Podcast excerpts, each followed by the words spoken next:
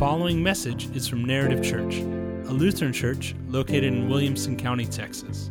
For more information, go to www.narrative.church.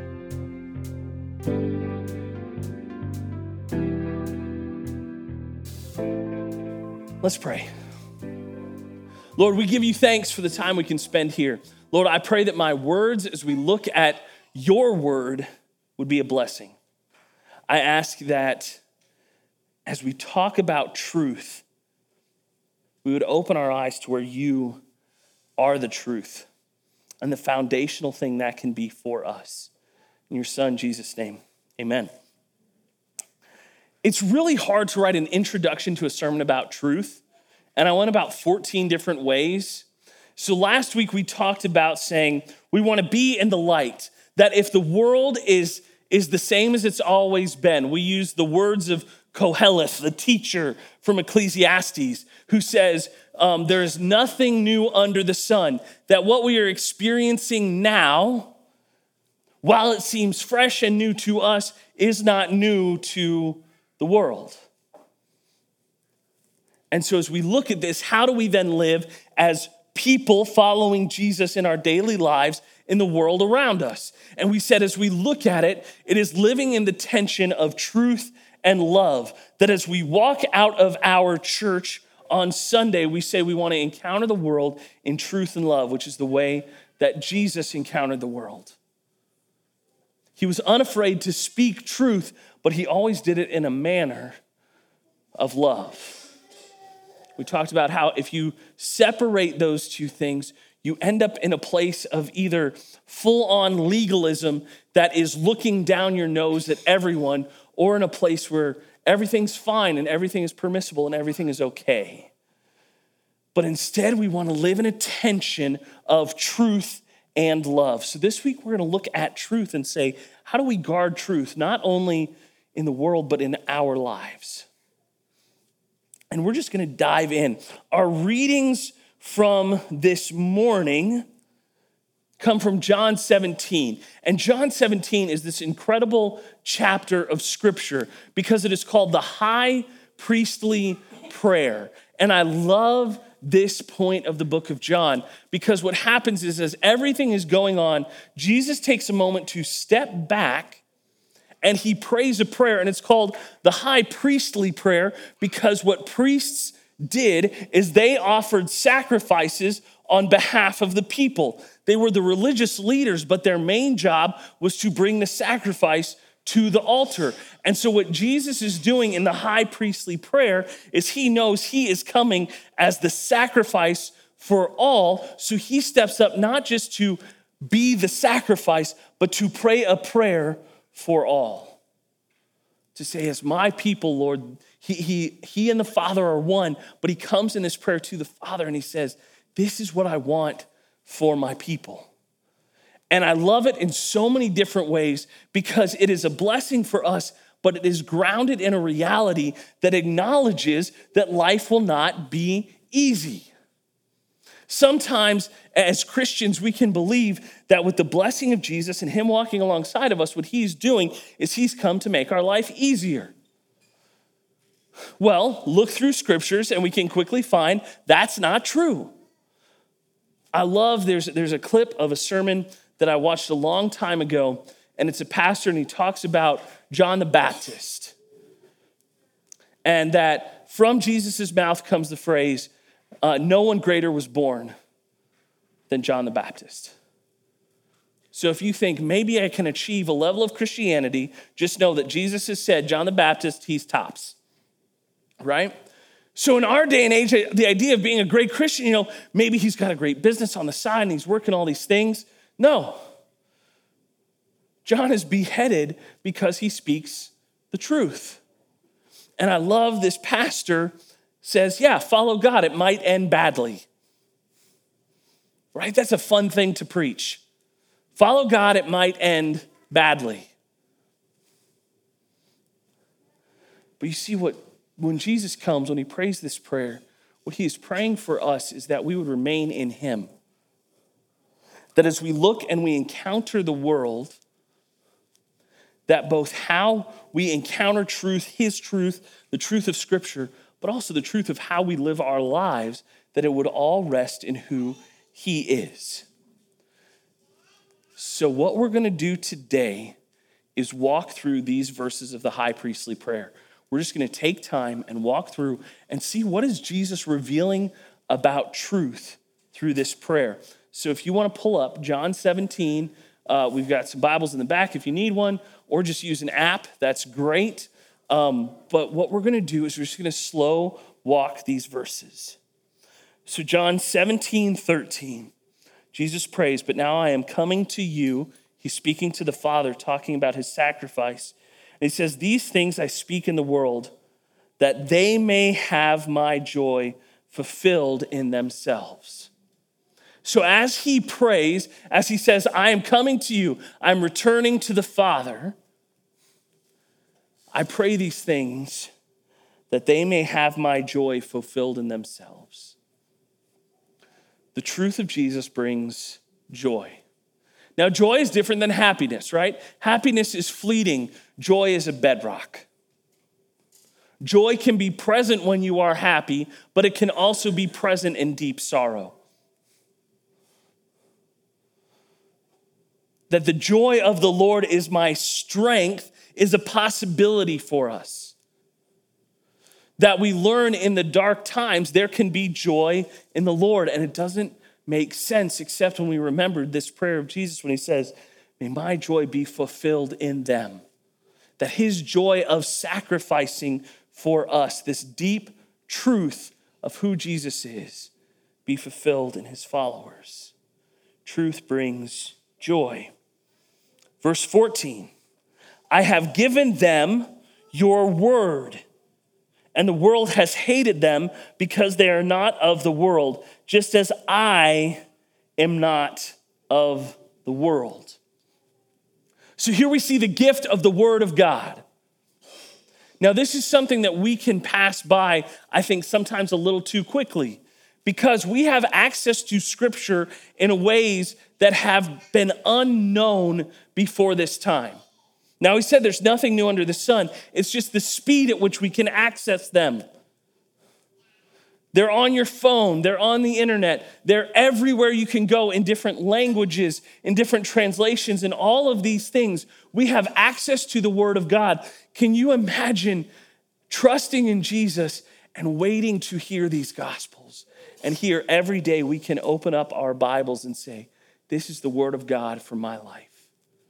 This is the truth he's speaking into who I am.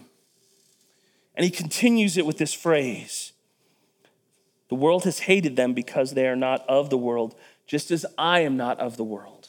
Now, this is something that gets misconstrued a lot because we read this and think, oh, if we're to be good Christians, then the world has to hate us.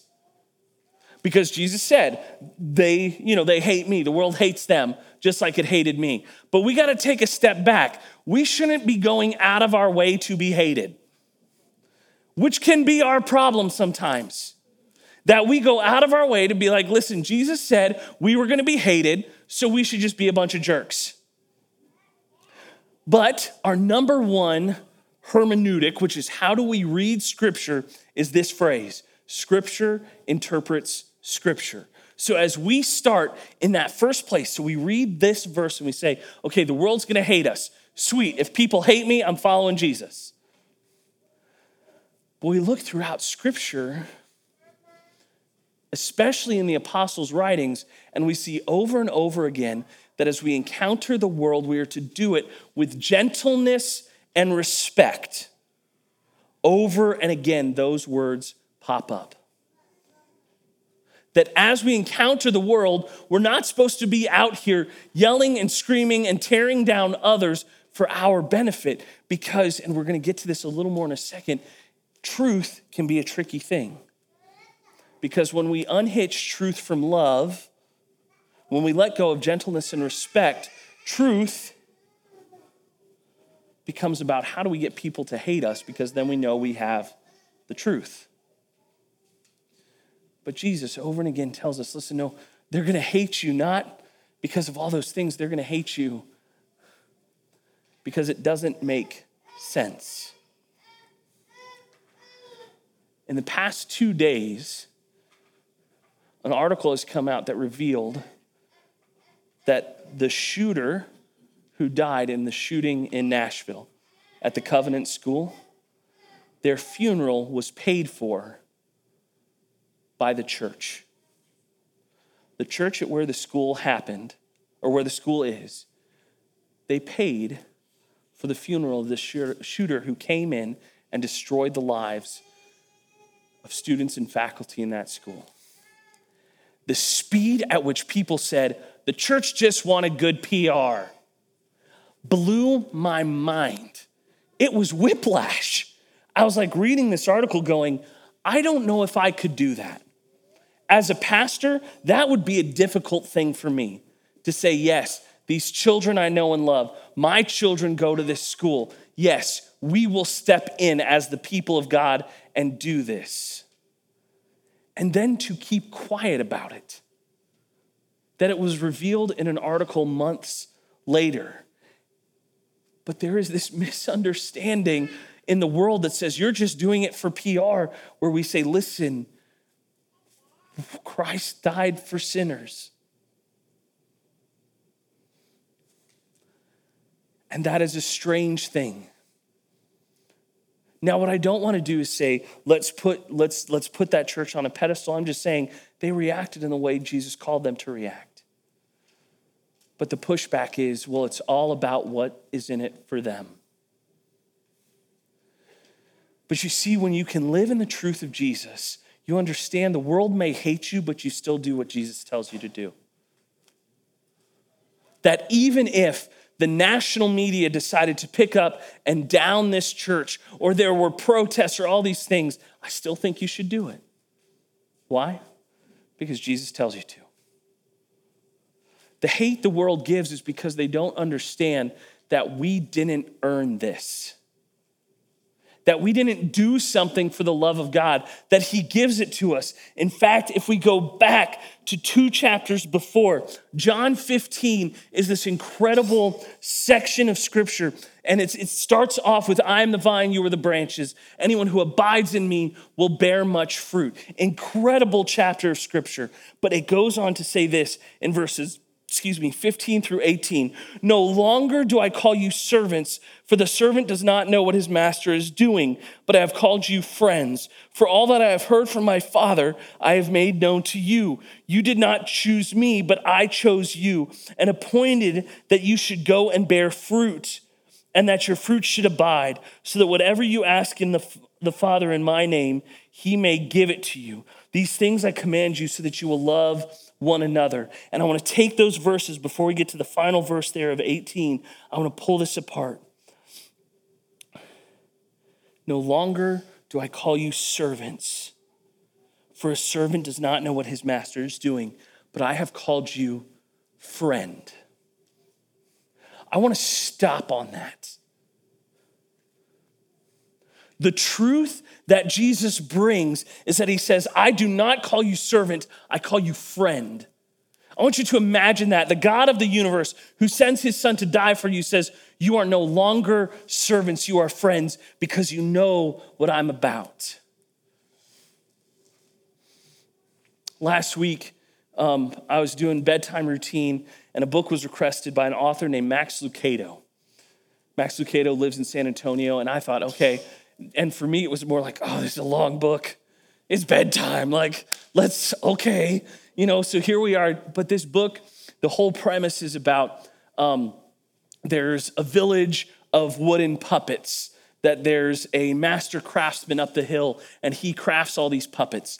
And the puppets, you know, they don't have strings, they interact with each other, but they give each other gold stars or gray dots, stickers for how they feel about each other. And it's all about this one puppet who's a little bit ugly, a little bit, you know, broken down, and all he gets is gray stickers. And he's frustrated and he's sad and he's angry, but then he meets another puppet that the stickers don't stick to. And he says, Well, how, how do you get that to happen? I want that for me. And this puppet tells him, Oh, every day I go up to the carpenter's shop and I spend time with the carpenter. And so he ventures up there. And the carpenter calls him by name and they spend time together. And he starts talking about this. And he goes, Well, I don't want the stickers to stick to me. He goes, Just keep coming back. And the book ends not with this puppet who had all these gray stickers and they all fall off, but just with one sticker falling off.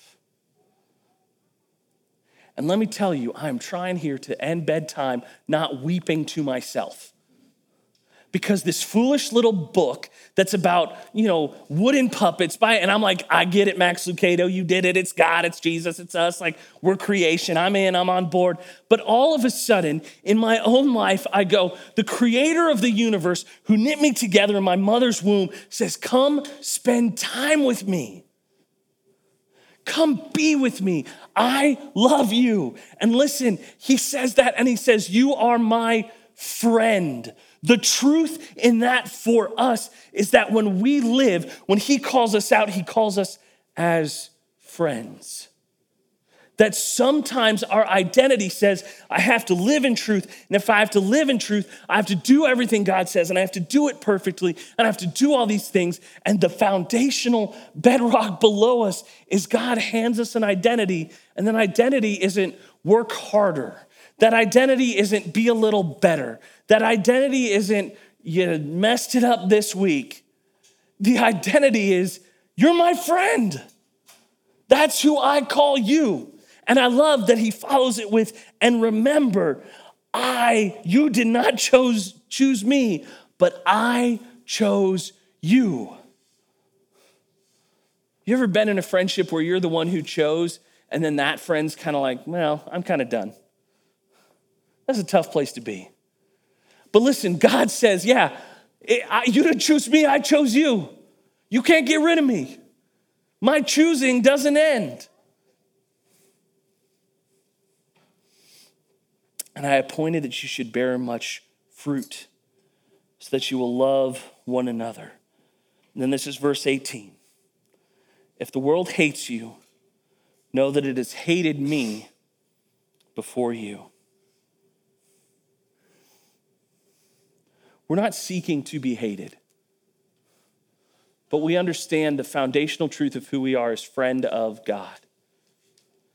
That in the death and resurrection of Jesus, that is who we are. And so we seek to follow him in all that he does. John 17, 15 through 16. I do not ask that you take them, us, out of the world, but that you keep them from the evil one. They are not of the world, just as I am not of the world. Living in truth doesn't mean we retreat. There's temptation for us to wall off and build higher castles to keep out the infection of the world around us. And Jesus himself prays and says, Do not take them out of the world, defend them in it. Listen, we don't build walls. What is our, what is our rallying cry? God is my refuge and strength, my ever present help in times of trouble. He is the fortress, He is the Redeemer. So for us, truth is about saying we don't retreat, we live in where Jesus takes us.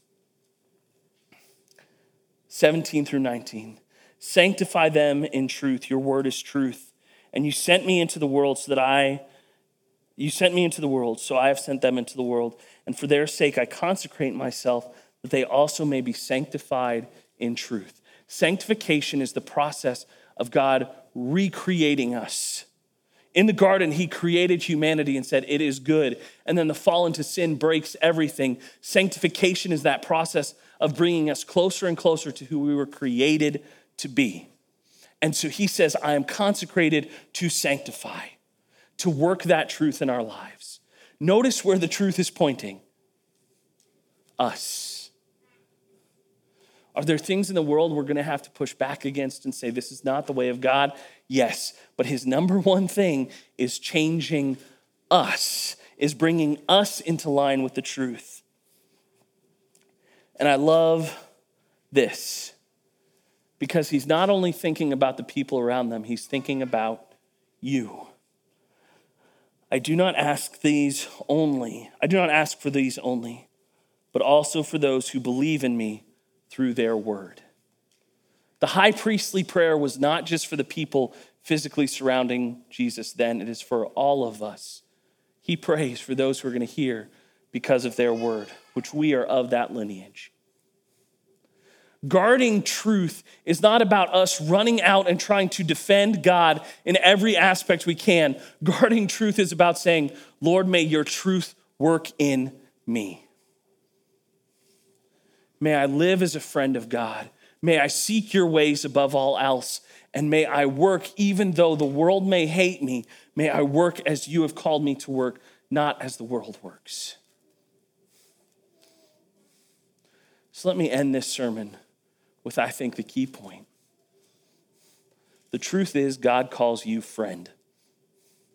That through his work on the cross, his resurrection from the tomb, no matter what you've done, he says, You are my friend.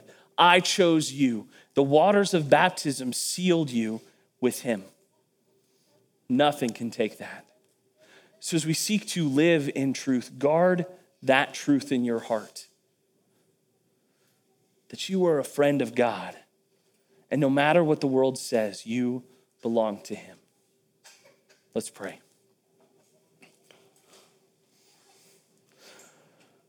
Lord, there are many things vying for our attention, vying to tell us what truth is. The enemy is at work to distract us from who you are. So we would ask that you would constantly remind us over and over again about that central truth that you have called us friend. That we are saints not because of what we do, but because of what Jesus has done. We give thanks that he would take time in his high priestly prayer to remember us. That he wasn't just praying for those who walked alongside him in Judea and Galilee, but he was praying for us as we walk in Round Rock and Georgetown and Pflugerville and Austin and Leander and Cedar Park, Lord, wherever we may go, that that prayer is for us. We rejoice in that good news. In your son Jesus' name, amen. Thank you.